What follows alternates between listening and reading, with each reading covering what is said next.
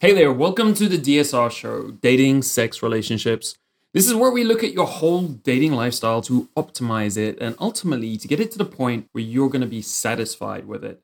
And to do that, we look at the subject from many different perspectives, whether it's scientists, whether it's psychologists, pickup artists, and on and on, many different perspectives to get you to that point where you understand what you want, because each of us is different, and you have the tools to get there. Before we get into this episode, a quick mention of our internal program that helps guys improve their dating lifestyle as fast as we can. It is a behavior change focused program. So it's a bit different to a lot of the other products and courses you might have seen out there, which are advice driven, what I would call advice driven. Our program is all about experiential learning, taking you through a program of missions and challenges and other experiential tools to get you to change naturally. If you'd like to check that out and learn more about it, go to datingskillsreview.com forward slash implant. I M P L A N T implant. Today's topic is honesty in relationships. We're going to be looking at the reality of our relationships. How honest are we really being in them? How honest are we being with the women we date or we marry? It has to be said that normally there's a hell of a lot of white lies in relationships. In this episode, we're going to look at the typical situations where we lie, whether it's a girl we just met, a girlfriend, our wife, someone we're married to. We're going to go over some useful approaches to being more honest in these situations. More importantly, we're going to look at the benefits of being honest in our relationships because I imagine not all of you think it's beneficial to be honest all of the time. Today's guest has got some very strong viewpoints on this, and he's very well known for radical honesty. So, we're going to dig deep into why you would want to be more honest in your relationships and with the people you meet. Brad Blanton, PhD, is a psychologist, a therapist, and a seminar leader. He's the author of Radical Honesty How to Transform Your Life by Telling the Truth, which was a nationwide bestseller in 1996. It's been translated into seven languages and is still one of the top selling books on psychology on Amazon today. Radical Honesty eliminates lying to others and it eliminates self deception, so lying to yourself from your life. That's the whole purpose of it. And this is something that you'll see Brad clearly demonstrates in this interview. So I think that's something really valuable in this interview because he really demonstrates what he preaches. We talk about some of his personal life, his own relationships, and other areas of his ideas and so on. And you'll see that he's very direct, open, and honest about that. So you can learn both from the advice in this interview, but also the example of that advice in the way he's approaching the whole interview. Brad has been married five times and has carried out nude workshops. He teaches nude, and people who are going to these seminars are also nude for one of the days there. And he's done a lot of other interesting things, as we'll see in the interview.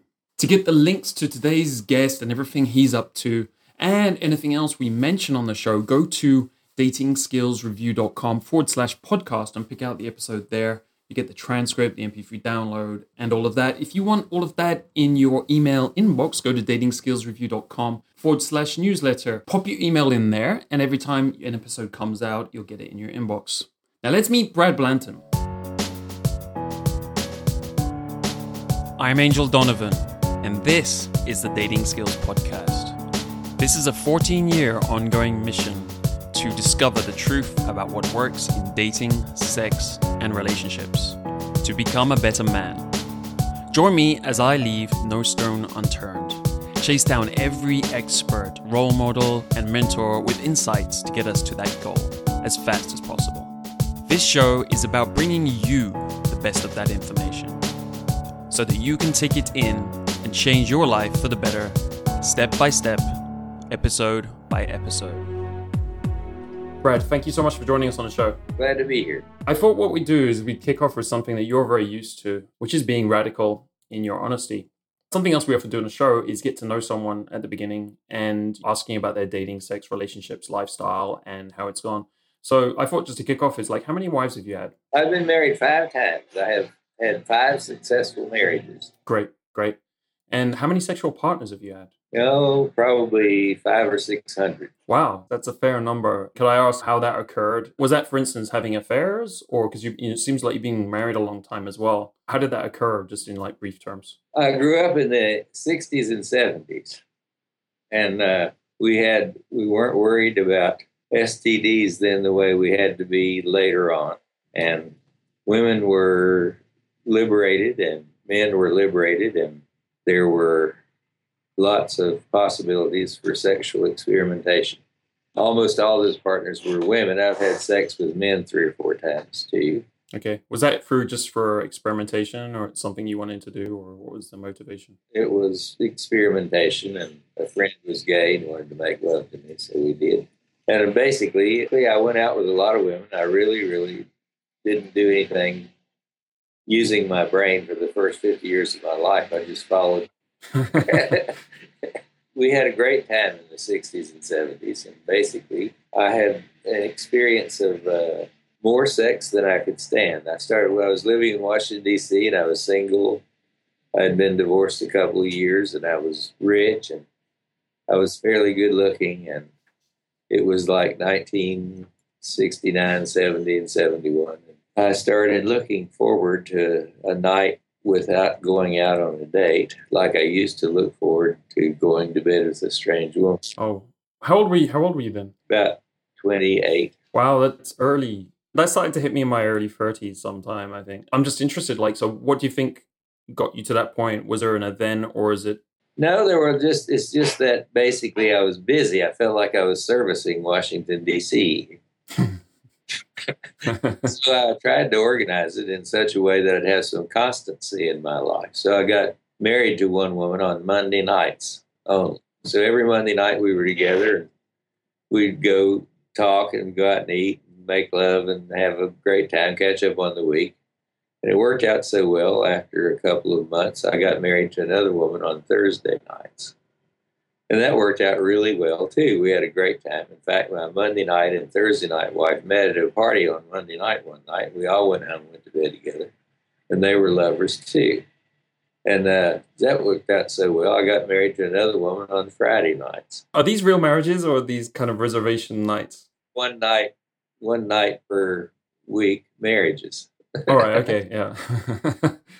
and then uh, basically, then I took a trip around the world and was gone for a year. And but basically, I had all those nights of monogamy for constancy, and then I left the other nights open so I could screw around a little bit in case I felt too. Yeah.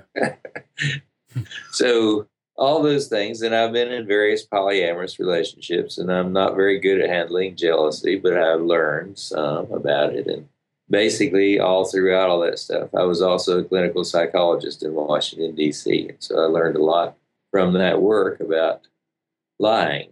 And basically, I learned that the major cause of most stress in couples, conflict in couples and relationships, had to do with withholding information or hiding by telling stories, or, or basically the most pernicious form of lying is simply not mentioning things uh, after years of teaching people to start telling the truth and quit lying and finding that it worked to solve depression and anxiety reactions and a lot of sexual problems and insomnia and a whole lot of things that basically when people cleared the boards and became open and honest with each other and faced their fears they had of being rejected or or angering or insulting or making mad their partner but they told the truth the honesty is much more clearing and endearing than the hard times that have to be gone through. So you have to get used to being willing to be uncomfortable. And being comfortable with being uncomfortable is the key, I think, to having good relationships. So that sounds interesting from a relationship perspective. It sounds like you're saying, like, because a lot of us have this idea of the perfect relationship where it's stable. I guess we're not having arguments and there's security in that relationship and emotional stability, I'd like to say. Is that what you're saying? Or are you saying that's the wrong way to look at a relationship? It's not really what, what it is in the ideal sense? Well, generally, idealism is not my forte. what I think is that you're not going to have a relationship where you never get angry at each other. You're not going to have a relationship where you don't get your feelings hurt or disappointed now and then. Basically, that will happen. The better you can deal with that, tell the truth about it, handle it, uh, basically, the better you'll be in relating and the better you'll be in relationships, new, old, or intermediate. that what happens, the reason I say I've had successful marriages is because my kids are all successful. They're all contributors to other people, and they're they're basically a great contribution to the people who know them. They're in positions of where they are giving gifts to lots of people all the time. Yeah. And that had something to do with the working through of honesty in the relationship with their parents and me. And it had more to do with them being having wonderful mothers than that me being such a great father, but I was pretty good father for the first like 10 or 12 years. Anyway. What works out is being able to say what you want, say, This is what I want you to do. And if you don't, it's okay. I'll take care of it myself. If I get mad at you, I'll get mad and get over it. It's not up to you. My happiness is not up to you. And when you say to another person, My happiness is not up to you, and this is what I would like for you to do, but you don't have to. On the receiving end of that, you're completely willing. Oh, sure, as long as I don't have to, I'm willing to. and if you really mean it and you carry it out, that basically you don't get your way and you get mad about it and you get over it, or you get hurt about it and you get over it, they see that you actually mean what you say and they trust you because trust is based on honesty. It's not based on performance It's not based on performing a good show for the other person. It's like mostly in the dating game and most dating advice is about some kind of one kind of performance or another. But the best dating advice I know of is just to forget about performing and say, This is what I like, this is what I don't like. I'm glad you did that. I don't like that. She says, Do you think I look fat in this dress? You say, Yeah. and basically, uh, whatever it is, you say it and you deal with it and stay with it. And eventually you work things out. And you might work things out for like five years or 10 years or 20 years or 15 years and then decide you don't want to stay together anymore. Then you don't. and you go with someone else. But the same thing works and you can still be friends and care about each other and love the children together and do a good job of co parenting without it being a permanent, ongoing measure of the value of relationship is only a number of years in relationship. That's not a very good value measure because there are a lot of people in miserable relationships for 50 years. I'm sort of all over the map here, but basically what I'm trying to talk about is that the most attractive thing, I think, for you with other people is their ability to be honest, even if it hurts your feelings or if it offends you, you feel like you can trust them. So I'm sure a lot of people are, I'm sure they're not aware when they would be lying according to the way you see lying. We have different concepts of lying and so on. So I know you've worked for with many, many couples and so on in your seminars over the years. What would you say are the most common ones that come up in when you're coaching people and that you've seen and perhaps they don't see for themselves the examples of where they're lying? and they're causing these problems? Well, just being in the habit of holding stuff back, just being in the habit of withholding. When you think something but you don't say it out loud, you did something but you don't tell what you did. When you're basically withholding, like my definition of honesty is that you report what you notice, period. And when you report, there's a limit on what you can notice. The entire awareness continuum can be divided into three parts you can notice what's going on around you right now. You can notice what's going on within the confines of your own skin right now, sensations and movement and so forth. And you can notice what's going through your mind right now. And honesty, radical honesty, is reporting what you notice. So you say, right now I'm thinking, and you say what you're thinking. Right now I'm noticing I'm tense on the left side and I'm worried about what you're going to say back to me when I tell you this. Right now, I'm imagining that you're mad, or right now, I like the way you look, or I don't like the way you look, whatever it is. Basically, you just share on an ongoing basis what's in your mind and what you're noticing. Most of it's all bullshit anyway, but you go ahead and share it so that y'all can both debunk it. And then what happens is that you end up having a few rough spots, but mostly getting along and appreciating the other person you can depend on to be honest with you. So I'm thinking of an example here where, uh, for instance, a guy is out on a date with a girl and he's looking at her and he's thinking, wow, she looks really hot tonight. I'm really glad, really glad I got her out. So in that situation, he would just say, I was just thinking how hot you look right there. Obviously, guys have got different ways of expressing that in their heads. I can imagine in, they may get into trouble in some areas where they're thinking overly sexual. In your world, is it okay? Like you just let it out as it is and you basically face the consequences of that and deal with them. And as you learn to go through life with this approach, and obviously some, some women are going to respond differently to others. Some will be more accepting, they're kind of more open and they're more used to this kind of straight talk. And others are, I guess, in your world, they're more used to avoiding that kind of directness. Well, I don't know. I would just say what I noticed. Like basically, when you were talking about it, you were squirming a little bit. and I would say I think you look really hot, and I'm uh, really happy we went out tonight. I hope that doesn't scare you away, but that's what I think. And if you didn't want me to think that, why did you wear that low cut thing where you look so good? That's what you said. yeah, something like that. Okay, great. What's the most common objections people come up with against using this approach? What do people get stuck with in their head when they try it for the first time or, or when they're thinking about trying it and they push back on you and they say, this will never work? Well, basically, I say to them, give it a try and see what you think. It's up to you. It's your life. Do what you want. I'm telling you that in my experience, this is what works. And what works better than various things that you try to, to pose with. There is a problem of mistaken identity that we all share, and that is we've been taught all of our lives that we are our reputation. We are the grades we make, we're what the teacher thinks of us, we're what our parents think of us, what our peers think of us.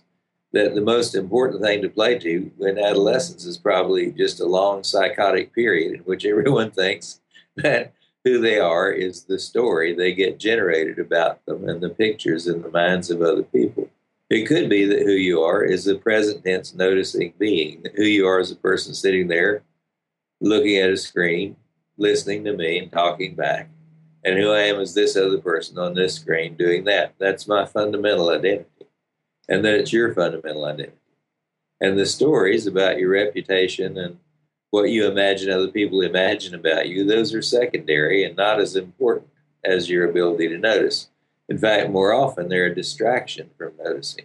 So while you're uh-huh. being hysterical about trying to imagine what she must be thinking, you could say, Well, I'm wondering what you're thinking. What are you thinking?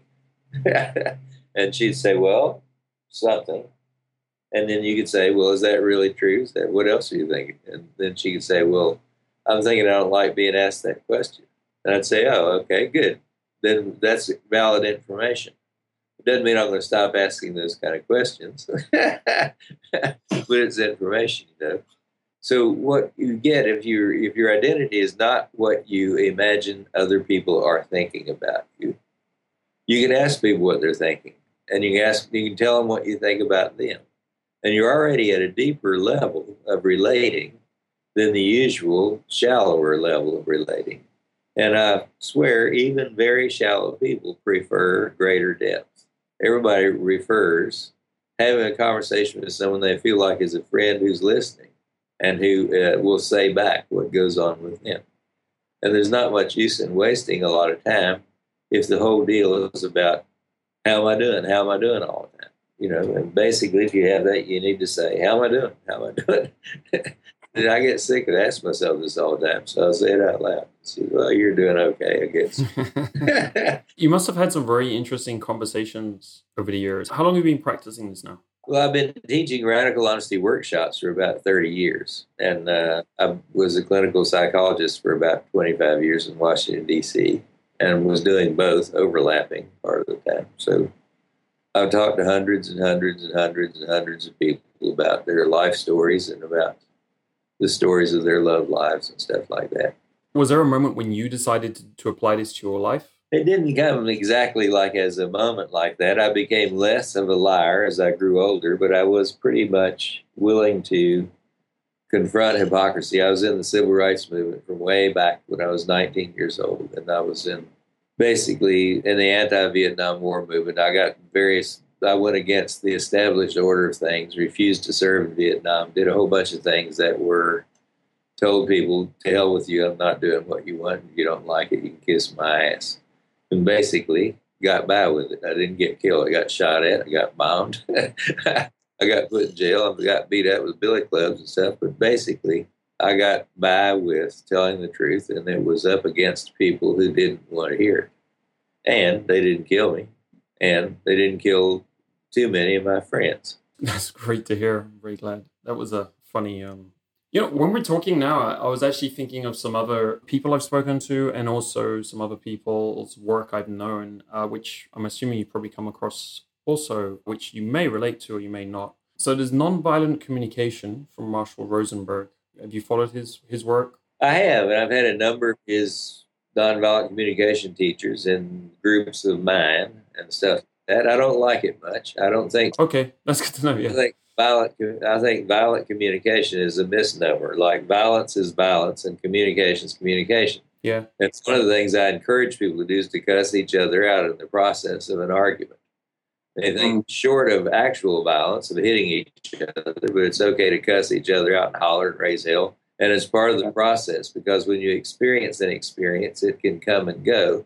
But when you resist experiencing it, you cause it to persist. And so a lot of the violent, nonviolent NVCC people that I had with me were very angry people who hadn't gotten over their anger. And whereas a lot of people that I have worked with are less angry than they used to be. So the more you practice just noticing, uh, speaking about what you're noticing, over time does it get easier? What generally happens in this process when people? What happens is when you're attached to your standards being lived up to, and you keep telling the truth about your, you start recognizing it's me being tightly attached to standards that I expect other people have to live up to. And I really don't like people having standards that I have to live up to that are different than my own. And so, an honest conversation about it is well, I think it's wrong for you to do that, or you're a fool. And it's up to you. It's your life, and it's up to me if you think I'm wrong and I'm a fool. But you can still have a conversation. You can actually forgive a Republican. It's hard, but it's possible.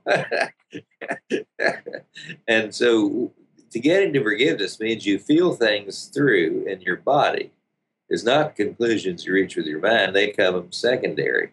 What's secondary is I'm mad at you and you show up an hour late and I say, I resent you for coming at 8 o'clock when you said you'd be here at 7 o'clock. I've been sitting around here waiting on you for a goddamn hour and I resent you. And they said, Well, I got time to drink. I don't give a damn what your excuse is. Well, I don't resent you. We're resenting me for it. We holler a little bit. About 10 minutes later, we go out and get a beer and we're friends again.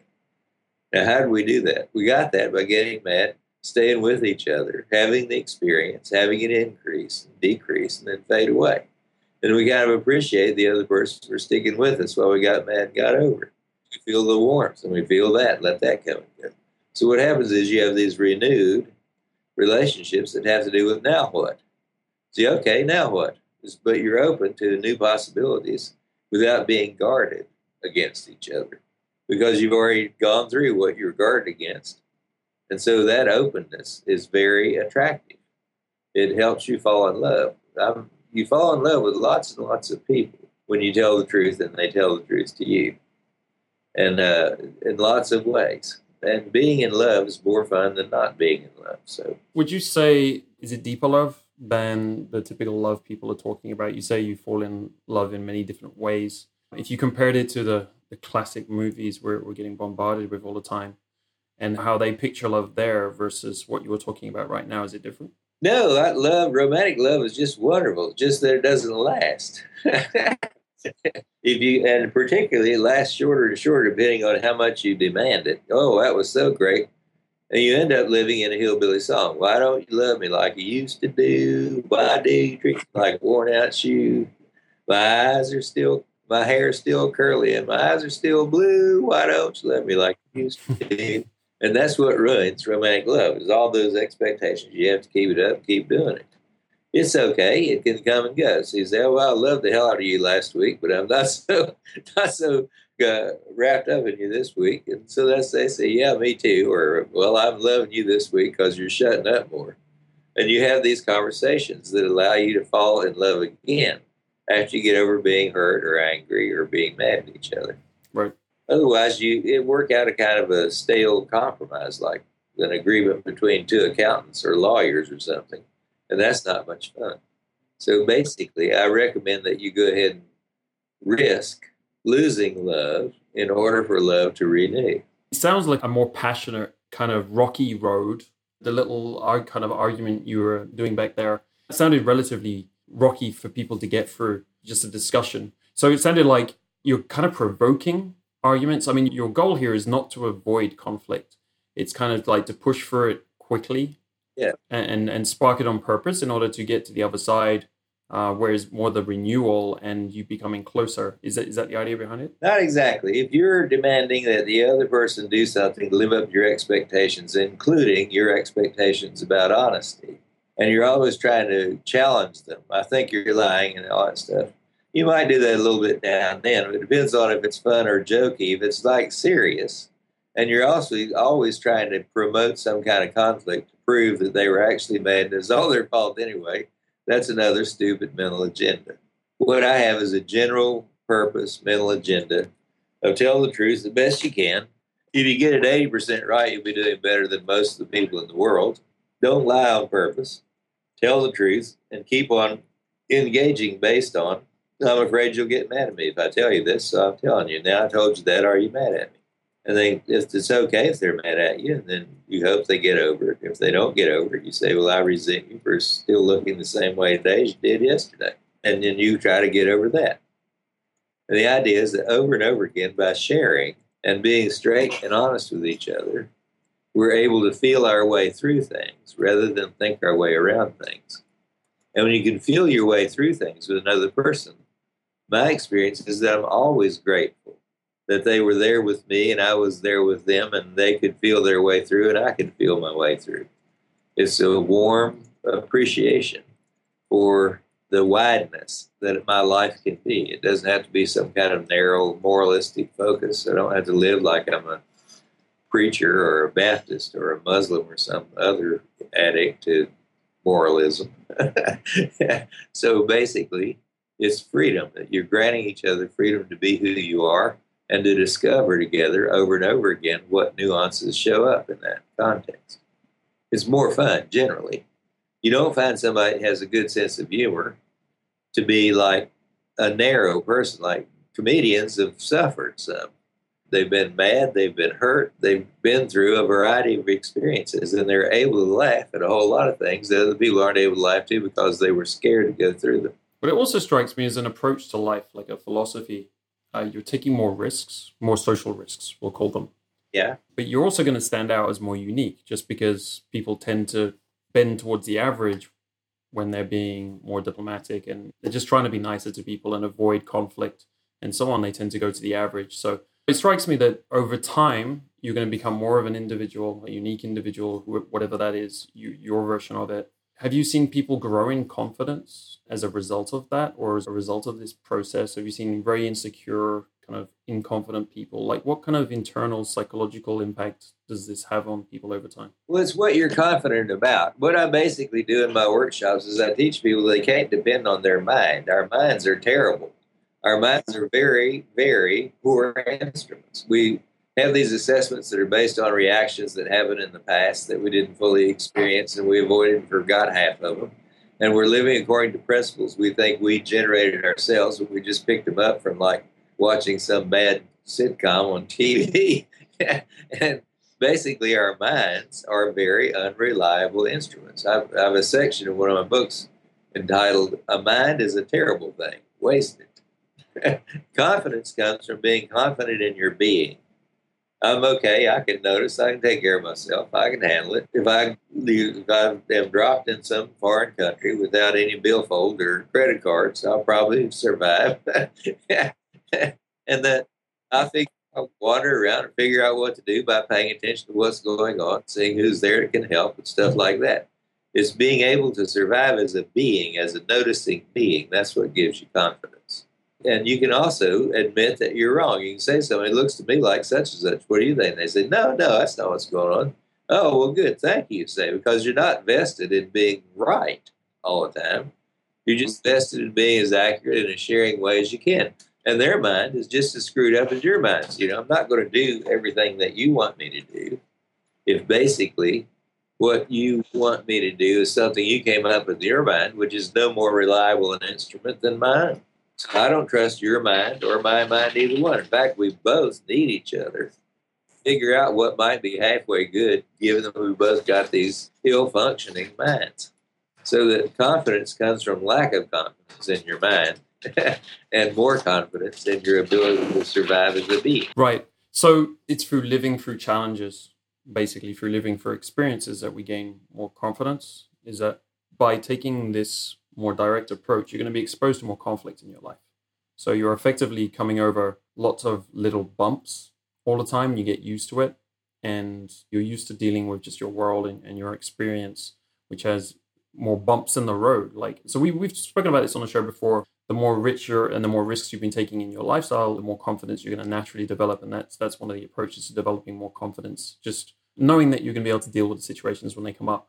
So it strikes me that your approach is you're actually introducing more conflicts by its nature.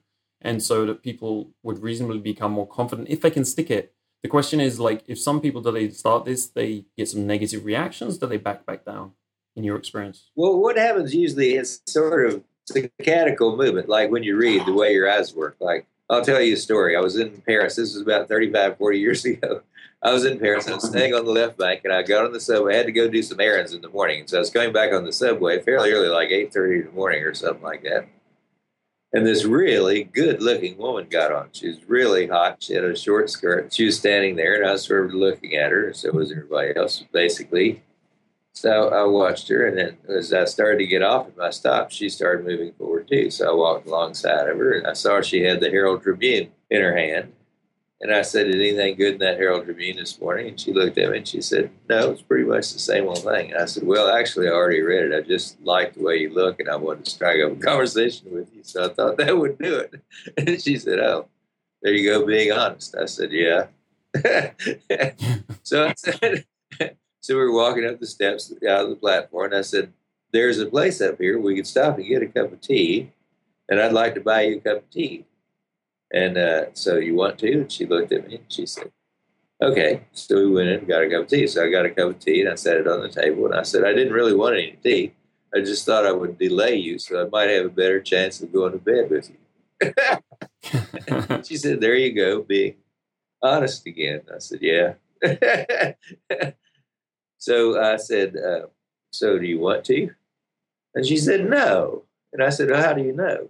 And she said, Well, I don't just go to bed with perfect strangers. You know, she's from the States, you know. She, and I said, How do you know? She said, What do you mean, how do I know? And I said, Well, how many strangers have you been to bed with? She said, None. I said, So you don't know what you're talking about then, do you? and she kind of laughed. And I said, Here, I've got a scientific proposition.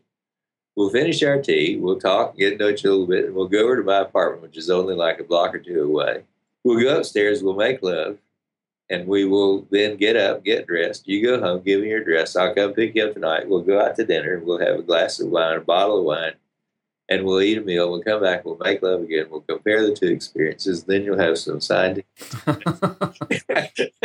she said, "Okay." So we did.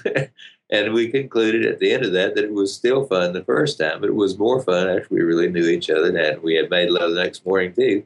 The several times afterwards were more fun because we'd relaxed and known each other, but it still wasn't worth passing up.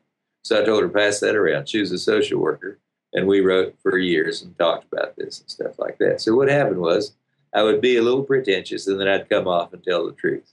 And then I'd be pretentious, and I'd come off and tell the truth. And basically, it's not anything that everybody doesn't know is going on anyway. Because when the dating game, you know, is a game. It's a game. Everybody's playing the game. The woman's trying to meet some guy she wants to go to bed with and maybe have a relationship with, and so is the guy. So you might as well talk about that on the first date or first hour of the first date or something like that. Because basically, you can say what you're doing, what you're looking for, how come you're doing, how, whether you like, how much you like her, and stuff like that. I recommended sometimes that people go out on like four dates in a row, four nights in a row, and just experiment. that the date is for being able to practice telling the truth, or when they catch themselves pretending to come off it, just for practice and see how it happens. And it usually happens wonderfully. They're surprised at the quality of the connection they make with other people. That's a great experiment. I hope some people listening take you up on it to see how it goes. Just say I'm not here particularly to make a particular future relationship with you. I'm just practicing being honest. How about that? I think it will actually. might turn um, out pretty so good. We haven't spoken about communication style. When you're being honest, obviously there's different ways to do it. So what I'm not clear on is like, where's the uh, line between being diplomatic and you would say you're not exactly being truthful? Would you suggest that people are, are relatively direct and blunt, or that, which is why I was comparing it a little bit to nonviolent communication because I see some similarities, some overlap in your because he talks about the facts, like you should express the facts, like you talk about.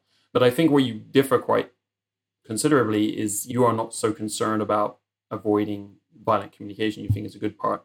So in your communication style, do you have any rules or is it pretty straightforward? You just communicate as you would normally? Kind of rules of thumb, which are basically diplomacy doesn't work. Obviously, look at the world. The world, the way the world works is through diplomacy. Diplomacy is usually considered to be the alternative to war. I say it's the cause of war. So I don't believe in diplomacy. As far as I'm concerned, diplomacy sucks. And so if you're diplomatically, someone says, Do I look fat in this dress? You say, Yeah, you look like a whale to me. or you say, No, not particularly fat. I didn't even pay attention to your general size. I was looking at your tits. the thing is, being if you're diplomatic, at least try to come off it enough to be honest about what you're being overly diplomatic about.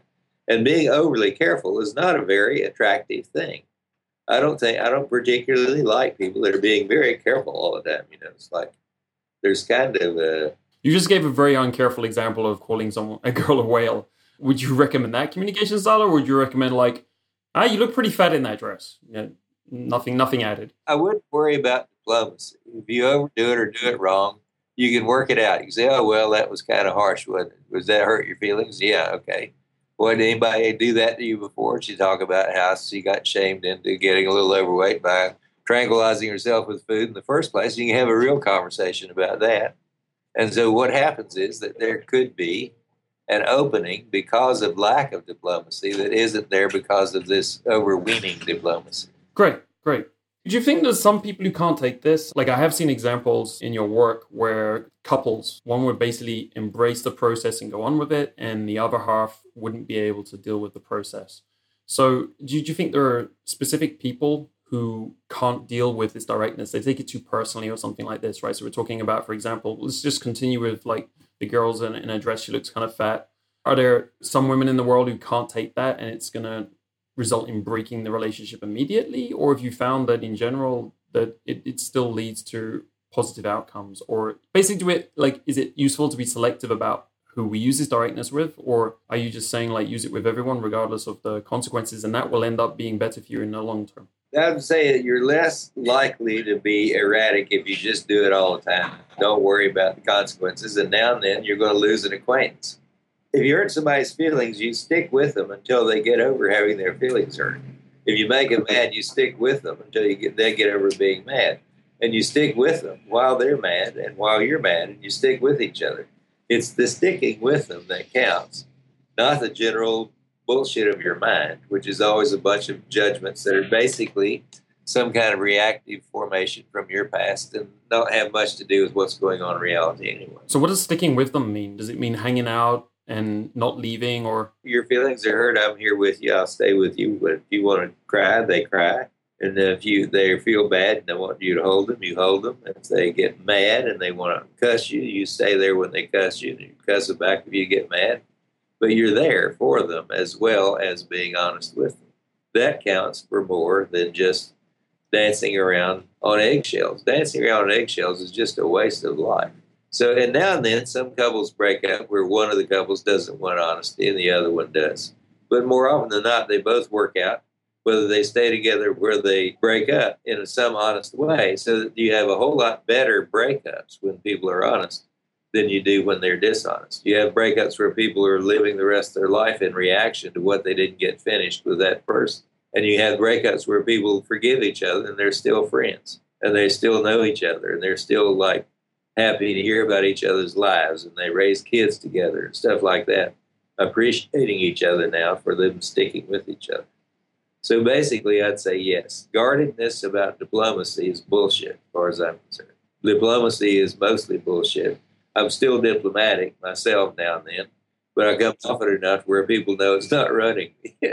Right. I mean, because you, you, strike me as a very caring person. We were talking about giving gifts to to people, and I know about your work, of course, which is all about helping people and so on. So, would you say that that really makes a big difference in this approach, right? So, for instance, some of the examples you gave us where you have offended someone because you were direct, you know, you look as fat as a whale. Afterwards, you'd be like, "Oh, I'm sorry," you know, are you feeling bad? So then you're being direct, but you're in a goodwill, caring way. So well, the thing is that the question is a phony question in the first place. They are only asking the question because they want to say, no, no, you don't look fat at all. This they're trying to manipulate.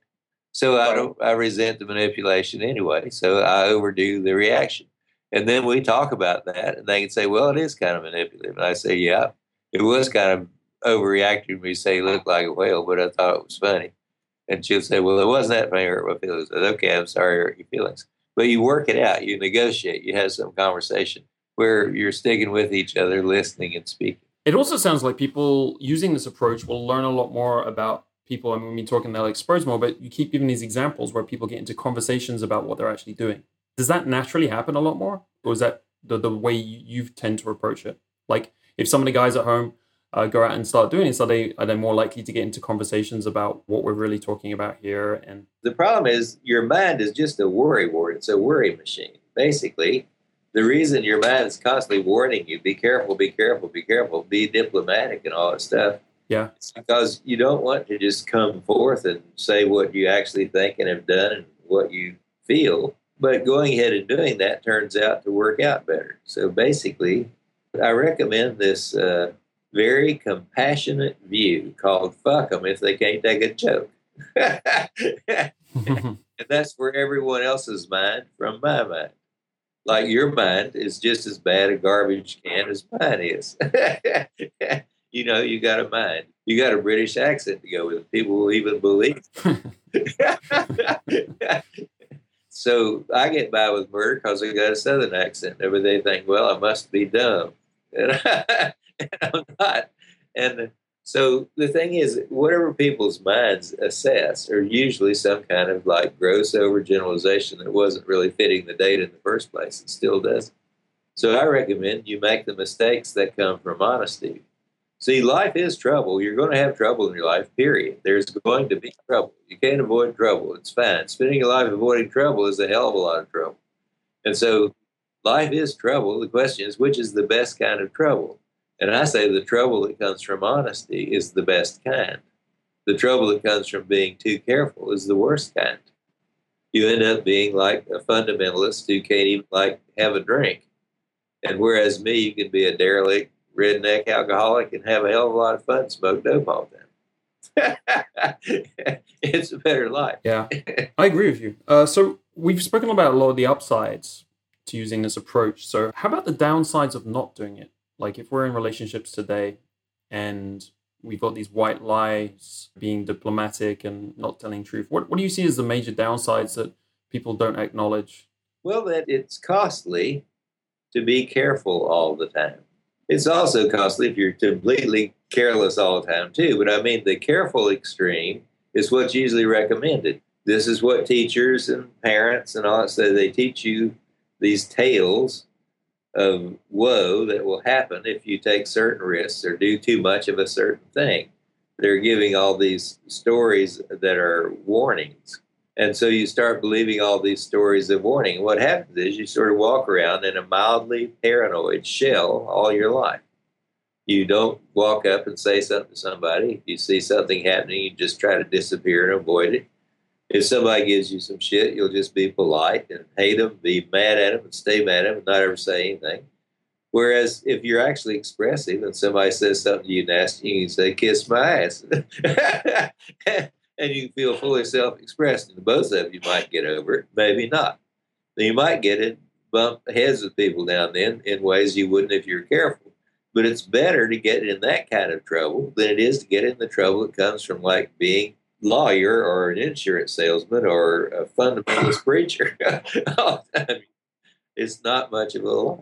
When I think about it, it's it's like comparing the short-term benefits of avoiding a little bit of pain compared to the long-term hurt from living a, a dreary, uneventful life, not getting what you want, you know, all of these kind of things that hit us in the long term. But most people prefer the short term to the, to the long term. I'm sure you've come across this kind of struggle. That's right. I agree completely. The thing is in the long term, you're going to be better facing up to the stuff you want to avoid in the short term.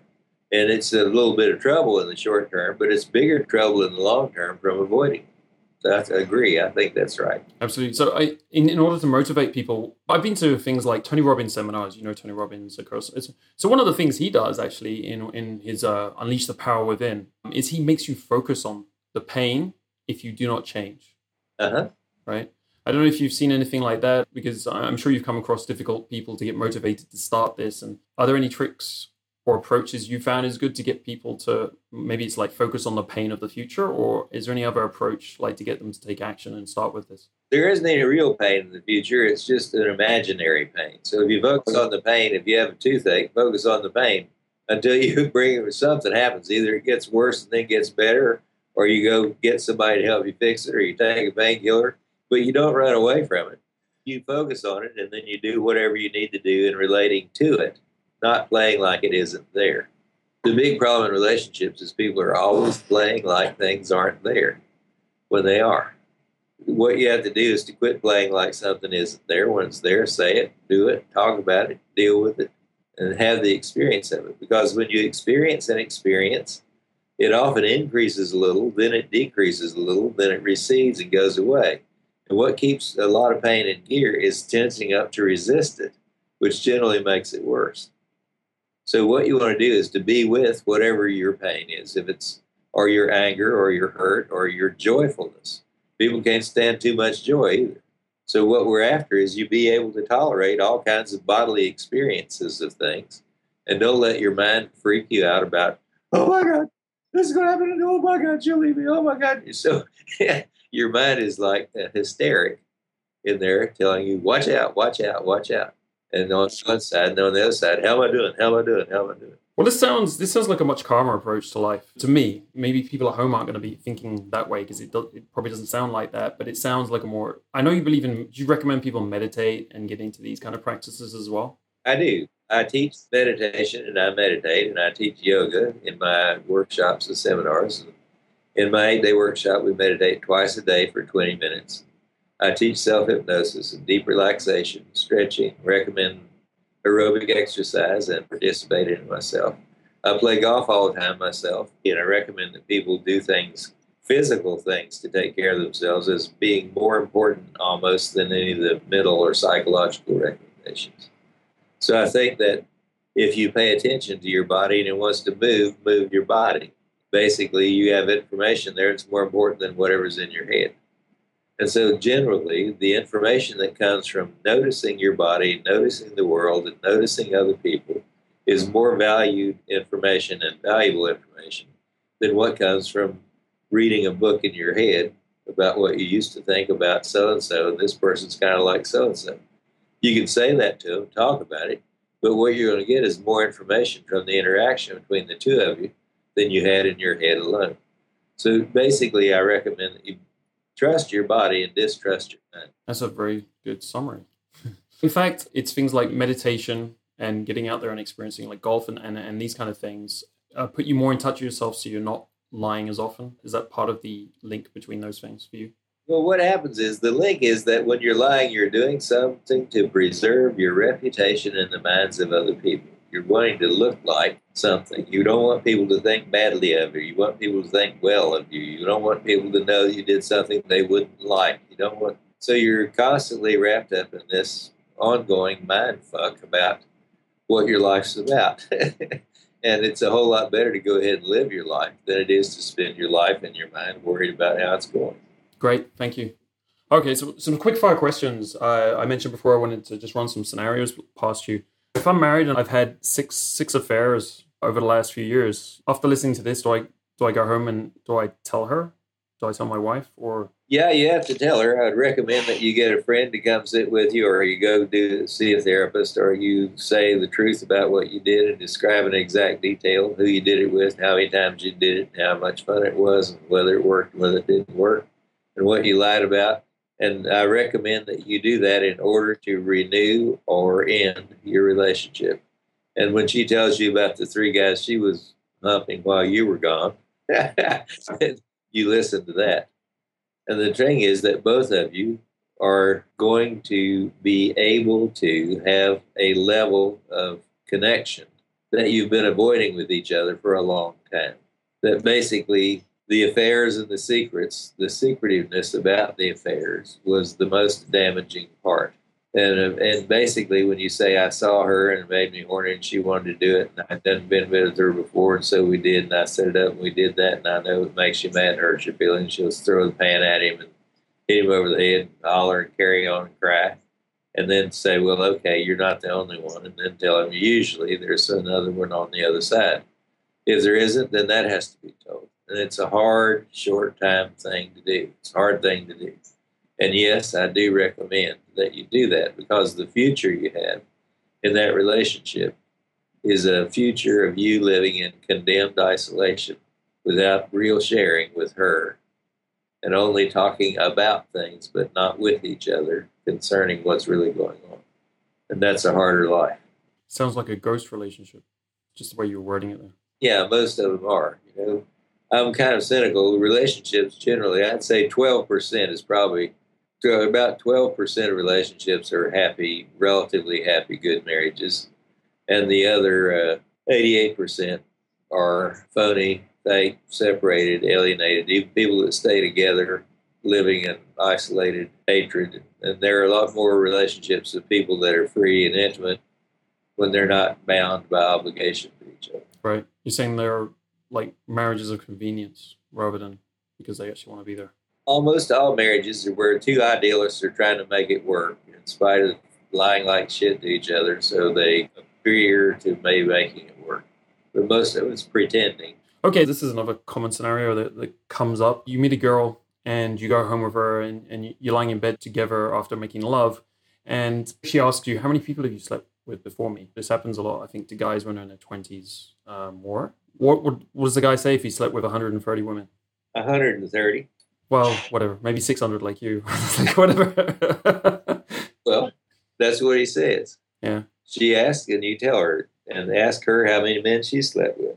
She says two. Okay. Tell, ask her if she was more than that.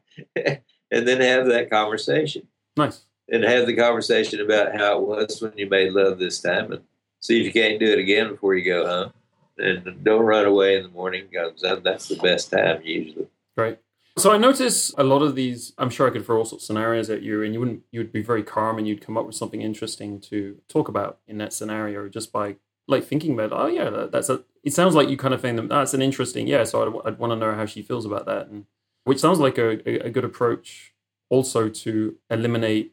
Well, let me say a lot of drama or a lot of conflict. Right, it seems like a good approach to to deaden that, and you're still being honest and direct it creates a lot of drama and it eliminates a lot of drama. The drama that it creates is better than the drama that comes created out of withholding.